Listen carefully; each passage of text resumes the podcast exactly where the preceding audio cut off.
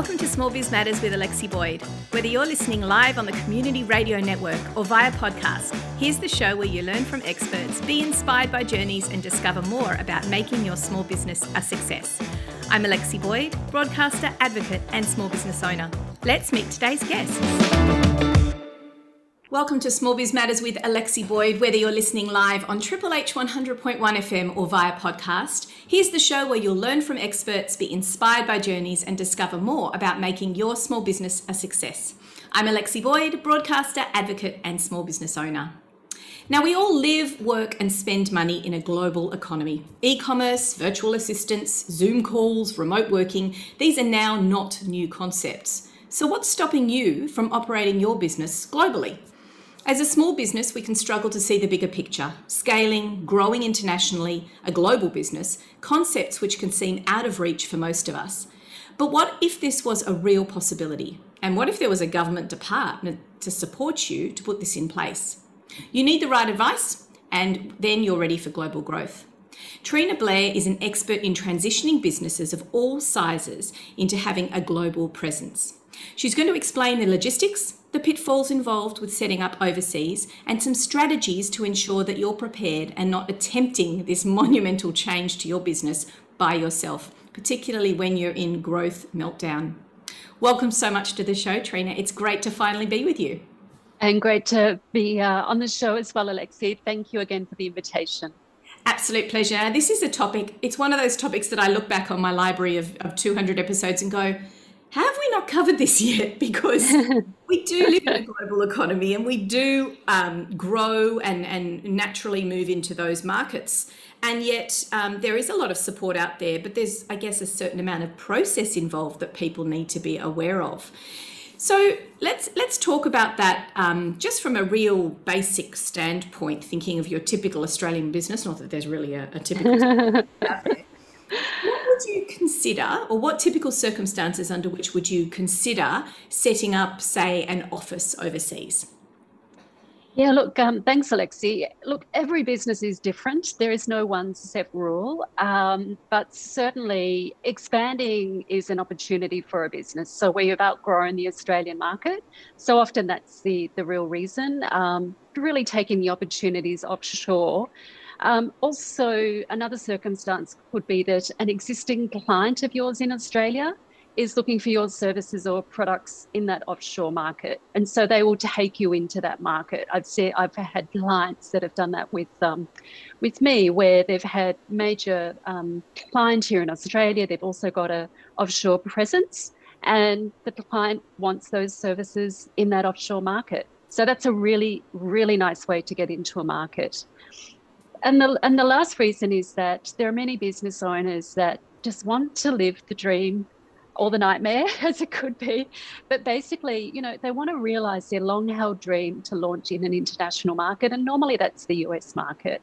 And so uh, and that that for me is a really exciting proposition but you've got to do it right so, from it's interesting you should say the US market is the one that we typically move into. Is that hmm. because mm. we're so culturally similar, or is it because of the history, or is it because something about those ties have been strengthened over the last only few years? It's all of the above. So there is a, a remarkable long-term relationship between Australia and the US. The US is one of the biggest, or is the biggest investor from an FDI perspective into Australia. So we have very, very strong trade ties. Culturally, though, it's interesting. We are similar but very different. Uh, whether that's um, language, written or verbal, uh, whether it's um, uh, looking at um, the way that we do business, so doing sales and hustling, as, as they call it in the US. So we are the same, but, but again, we're also very different. Um, and thirdly, the last piece is around Americans love Australians. They love our work ethic. Uh, they're fascinated by the solutions that we bring. But importantly, if an Australian business has been successful in Australia and they're looking to get into the US market, the Americans view Australia because it's small in comparison as a really great test market. So if your business has been successful in Australia, Americans love that. They want to hear about it. They want to know what you've done. They want to see that success and then they'll support you into that market. But it's a long term trade relationship between Australia and US that have got to that point where it opens doors. Yeah, and I'm, I'm interested to know how that growth phase works because that makes sense that, that the testing a product or a service here that is quite successful, the next transitionary market would be um, the US or perhaps Europe. Um, and your mention about the fact that they really um, are intrigued by Australians.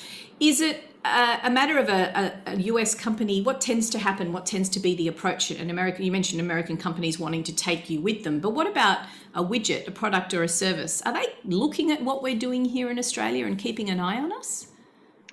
Yeah, so there are a couple of industries, uh, particularly that they're very interested in, um, and and uh, COVID has really highlighted a couple of those. Um, in fact, there's been a transition of the different types of industries that the US is now looking at from Australia. Certainly, telehealth, medtech, medical devices. Australia's always had such a very strong reputation given our investment into the scientific and commercialization process for those industries. But because of COVID, that's really highlighted Australia's strength um, as tech developers and medical device developers um, in those in that segment. So telehealth, medtech um, are really really taking off. The other area which is highlighted Australia again due to COVID and our our ability to manage COVID very well is in the food and beverage, which is interesting because again, Americans have always looked at Australia as very favourable, always interested in learning about different products and services. But again, because we've managed COVID so well, it's that healthy lifestyle, that safety in the production of our food and beverage that they're very keen to learn about. And I'm connecting my clients into the US distributors and different partners on that basis. So there's um, the other big area is renewables. So Australia is beginning to move, certainly at state level, around uh, renewables. We probably need to do more at federal level, I think, as we all acknowledge. But um, renewable energy and those solutions also are really important for the US market. And again, um, Australia does have a great opportunity in developing those and, and putting them in front of those US businesses. So imagine I'm a small business owner and I get tapped on the shoulder by, you know, an American company or, you know, there's some reach out there and connection is made. What do I need to think of in terms of the process of having that global presence? What what are the step what's the step by step nature of it?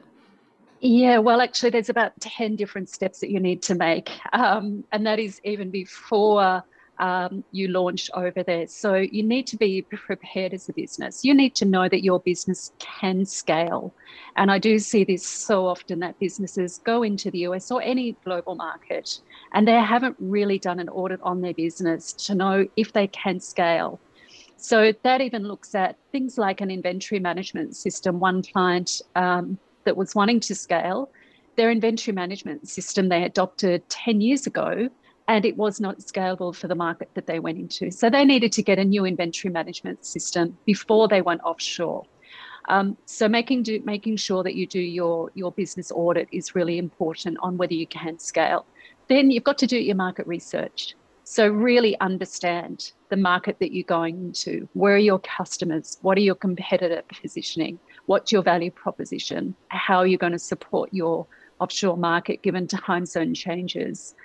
So they're the two major things that you need to do before you then start thinking about your platform to operate.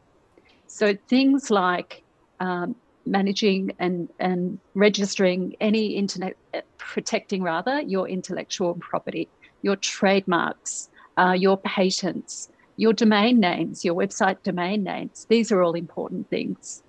The other big uh, area that I always recommend to clients before they launch is looking at their international tax structures. So, where are they going to maintain their HQ? Is it Australia or is it in the offshore market? And what implication does that have not only on the, the business, but the directors of the business, and particularly if the directors are also based in Australia? So, um, there, there is a lot of pre work that needs to be done uh, before the businesses literally launch in the market, and they're, they're just a few of those. Yeah, and it's it's, it's a huge consideration. I mean, I imagine mm. that quite a lot of um, quite uh, enthusiastic entrepreneurs might go, "Oh, great, awesome! Uh, let's go rent some space in New York, and away we go." And does that happen happen frequently that people are a little bit gun ho and get into it too quickly? Oh, absolutely. There's definitely stars in the eyes for many uh, business leaders, and they've not done their preparation. And in fact, you know, we talk about silver linings of COVID, and one of the silver linings is that businesses literally are not able to get on that flight to go overseas and have a few meetings, open that store, and go, yes, I've, I've launched in the US. What businesses are really now being forced to do is do their market research first and do that in detail and then now that they've done that, they understand where their customers are, their pricing strategies. Then they start looking to the networks that help them launch in the market. So COVID has actually done us a bit of a favor, I think. Um, and I think over the next few years, we're going to see more Australian businesses be more successful as a result of COVID putting a brake on them um, than what we've seen in the past. I love that. It's like reins on a horse, just stop them from running. Absolutely. You almost sound like you're relieved, like there's, oh, thank goodness. Okay, so now everybody gets to stop and take stock before they make any any large regrettable decisions. Uh, absolutely. And this was, you know, I've had the business seven years now. And one of the things I kept saying to businesses was do your market entry strategy right before you launch. Because if you don't, you're going to say you're going to waste a lot of time, money, and effort. Mm. And those businesses that did take my advice have been successful. So last year, when businesses were coming to me mid COVID and saying, we want to launch, I was actually saying, do not launch into the US aside from all the issues that were going on in the US, COVID was out of control. There was a, a, an administration that we didn't know which, from day to day, which way they were going to go in terms of international policy and visas. Um, so, my advice to those businesses last year was do your market entry strategy last year during COVID. Get that really, really detailed and really know and understand what the market is and the opportunity and now, with the US, particularly the vaccine rollout is being very successful. There's a new administration, much more stable. Businesses are now ready with the, that research that they've done uh, to launch over there. And, and I think they're going to do very, very well. It, it's interesting that you should mention policy because um, I'm, I'm wondering how much of an impact our own foreign policy can have on the success of businesses to launch overseas. Over your years of, of being in this role, um, do you see it having a major impact, or is it something we can kind of get around in terms of processes? Um, I guess, yeah, big question, Alexi, and and the one I want to focus on, um, which I think the government does very well, is some of the grants that are available for Australian businesses to be able to launch internationally. And the one which is not well known, particularly in the small business and the early scale up um, sector, is the Export Market Development Grant um, that's available through Austrade. It's a terrific grant. The government has increased the amount available um, in the last budget. I don't think, sorry, in last year's budget, I don't think they've increased any for this year's budget. But nevertheless, every business that is looking to go offshore, regardless of the industry that you're in, should be looking at that at that uh, particular grant. It's not onerous, um, and there are specialists around that can um, uh, write those grant documents if the business doesn't have the the skills or the capacity or the time to do that. And that's been around for quite a while, hasn't it? And it's helped businesses for many years. Does it um, tend to help businesses in one direction, such as America, like you said, because we've already got those ties, or is it quite open and available to lots of global markets?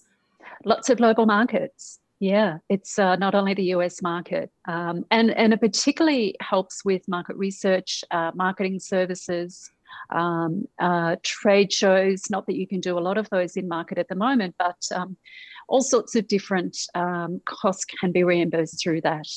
And it's available globally. Yeah. Well, we'll definitely make sure um, everybody checks out the Facebook page um, to find the link to make sure you can access that. It's worth just looking into, really, because, like I said, we we operate in this global market anyway. Just being aware of what's available uh, before you're ready to, to launch or think about launching is, is always favourable. We're going to take a quick break here on Small Biz Matters, and when we return after these community service announcements, we're going to be speaking more to Trena Blair about um, non physical um, or non widget like exports, such as uh, exporting into a service market, and how you can take advantage of those global opportunities. You're listening to Triple H 100.1 FM. We'll be back after this.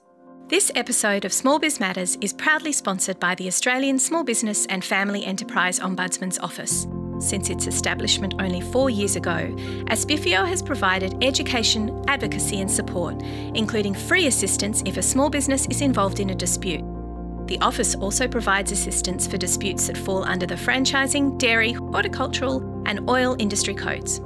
As an independent advocate for small business owners, ASBFEO has the legislative power to influence our nation's lawmakers, ensuring legislation and regulations are put in place to help small businesses grow and, in these times, survive. Small businesses are the engine room of the economy, and it's ASBFEO's role to do all they can to ensure they have the freedom to innovate, employ, and thrive well into the future.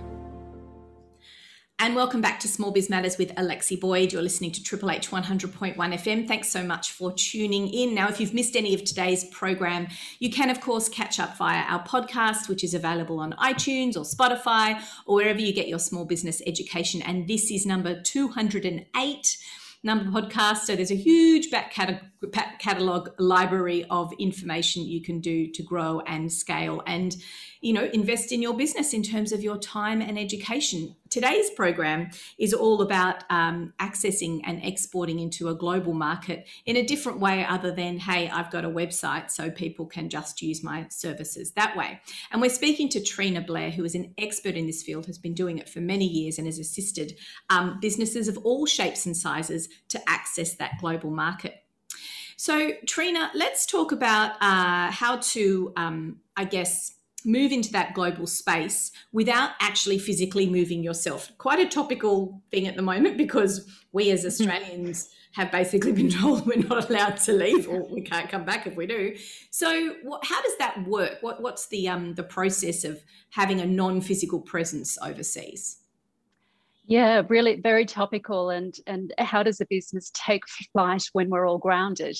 Um, is uh, is an interesting concept. Look, it's it's not easy, but it, it's very possible.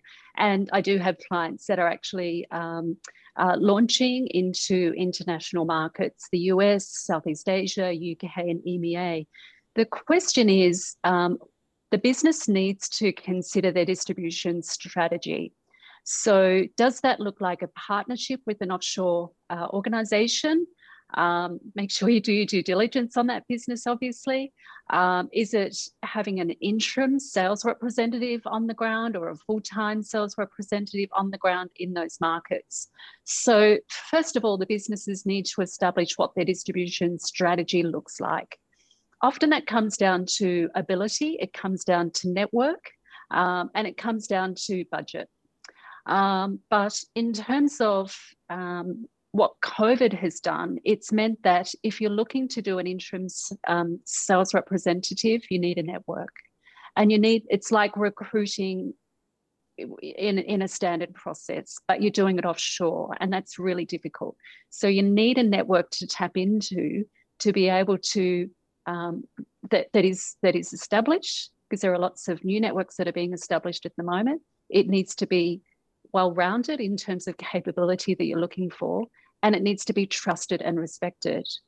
and so those networks? Do they need to be industry specific or can you just look for uh, someone who's a jack of all trades in terms of understanding the different industries but it's more about a transition into a global market? What's the focus when you're trying to search for someone?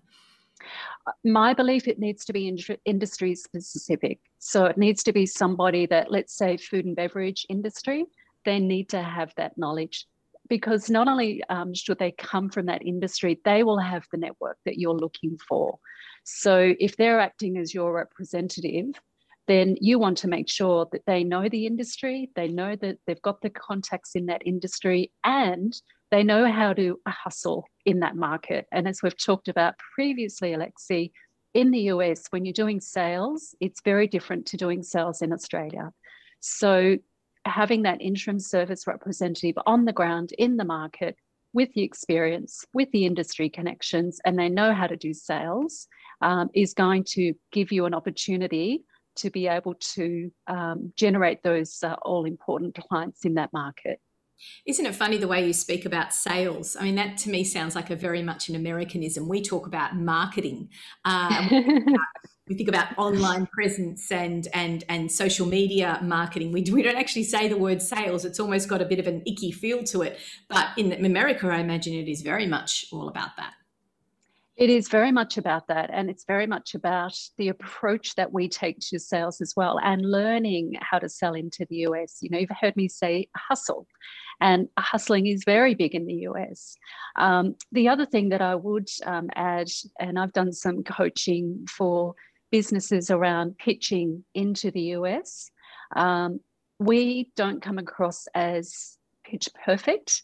We don't come across as confident as Australians. And so, as I'm coaching businesses to go into the US, as they're working with these interim sales representatives, it's very much around you're probably in second gear, and that's great for Australia. You need to be in fifth gear to be in the US. You need you need to feel bold you're probably going to feel arrogant, but that's the level that you need to be operating at.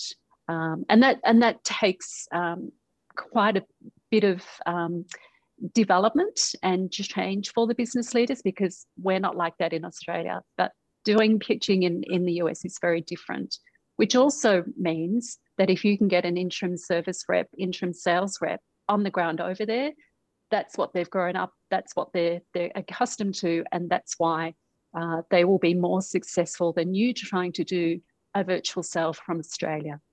So the US market is obviously the largest, and from what you're describing, can be a little bit big and scary to break into. Uh, business is better off trialing, um, you know, a global presence in the EU or in China or in somewhere else, um, or is it always best to go for the big boys first? Uh, mostly Australians go into the US, then the UK, uh, and because language broadly is the same culturally. We, we tend to be more aligned to both of those markets. The US is a massive market, 325 million uh, people there. Um, and, you know, the New York State, for example, the population is the same size as Australia. What I advise businesses is um, if they're able to launch in one state, so build out their business in one state, let's say New York State. If you are successful in that market, you can have a really, really successful international business. Remember, it's the size of Australia and, and it's likely to give a greater ROI than what Australia will. But build out your market by going into one state first, build out your value proposition, build out your product development. Inevitably, most businesses need to make adjustments to their product um, to suit the US market. So build out your product development. Use that state as your test market entry state. And once you've done that, then start looking at other states where your customers are and build your business out in that way. There are businesses that can go all over the US at one at one time, and they're typically your online businesses. But um, if you can just launch into one state initially, then that's going to give you so many more learnings that you can actually manage um, rather than trying to do the whole market at one time, which ultimately could damage your brand if you're not able to manage that growth.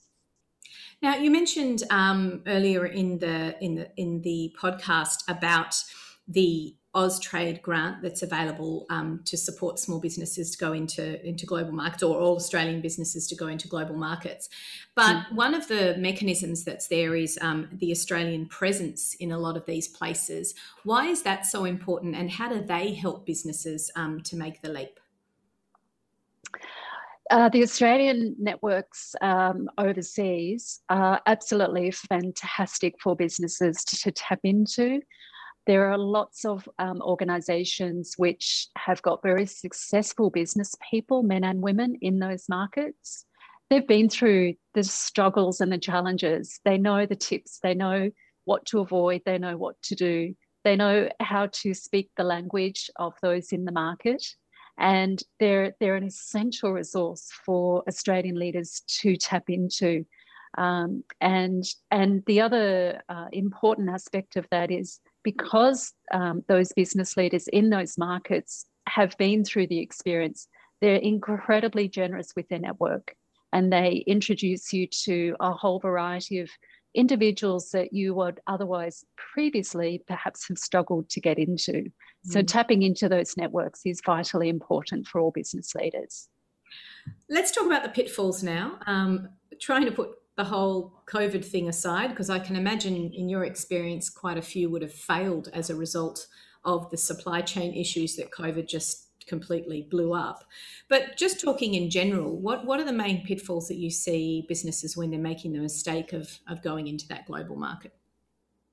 Yeah, I do just want to touch on COVID for a minute because obviously that's had a massive impact um, on all businesses. And if I can mention a um, a webinar that I ran, which is on YouTube, called Scaling During Tumultuous Times. I ran that. Um, yeah, I ran that early last year. Thinking to myself, I don't think this is the last of the tumultuous times. Definitely a lot to learn. Yeah, absolutely. And and what I was seeing was, um, you know, in uh, April, May, June last year, obviously we were all really challenged by COVID. We really literally didn't know what was ahead of us. And as business leaders, everything was going on. You know, we had to look after not only our business, we had to look after our staff, and we also had to take had to take care of our families. So as business leaders, it was an incredibly challenging time, and for many, it still is. So I put together this um, particular webinar, and it's available free on FD Global Connections YouTube site. And it talks about the five risk areas that all businesses should be looking at. And one of the key areas is your operational risk, and that goes into your supplier risk. And that is where we've had massive issues um, with our offshore suppliers. So I do encourage our businesses to have a look at that. But in terms of outside COVID, so what are some of the risks? I indicated earlier, going into the US market, if you try and access the US market as one market, and there are 50 states and they're all to be treated differently, um, you potentially could damage your brand because there might be so much demand for your product that you simply cannot cater for that. And that doesn't matter whether it's a, a widget product, it doesn't matter whether it's a software as a service, any any product which um, is in demand so much that you haven't strategically planned for, the big risk is you'll damage your brand. And once you've damaged your brand, it's very, very difficult to come back. So making sure that you've got your operational plan in place and you, you've got those scenario plans in place is really important. Don't damage your brand is the message. The other area where I see uh, risks is businesses really are very conservative on the budget um, that they put in place to go offshore. Um, and when I'm reviewing budgets for businesses, you know, it, it they're uh, they're not where they need to be. And it's purely because they've not understand what the cost is just to get the business established. Your insurance costs, your lawyer costs, your your um, protecting your IP, um, you know, doing all of those important things. There is a significant cost, and also it's in US dollars, and so you've got a currency exchange risk. So making sure that you've got a budget that is realistic and ensuring that that is built on the right advice from the people that are going to be doing the work for you is critically important. And then add 10%. and then add 10%. I like that. It's like it's like pretend you're adding GST. Um, pretty much. Pretty much. Yeah. about the whole most of these things happen in US dollars, even if you're not looking at the US market. And I suppose that's that's a big budgetary concern. Well, yeah, absolutely. And, you know, cross currency risk um, is something that we often forget about when we're doing our planning, particularly if businesses don't have a dedicated CFO, um, which a lot of small businesses don't. But um, yeah, cross currency risks, there are ways of managing that.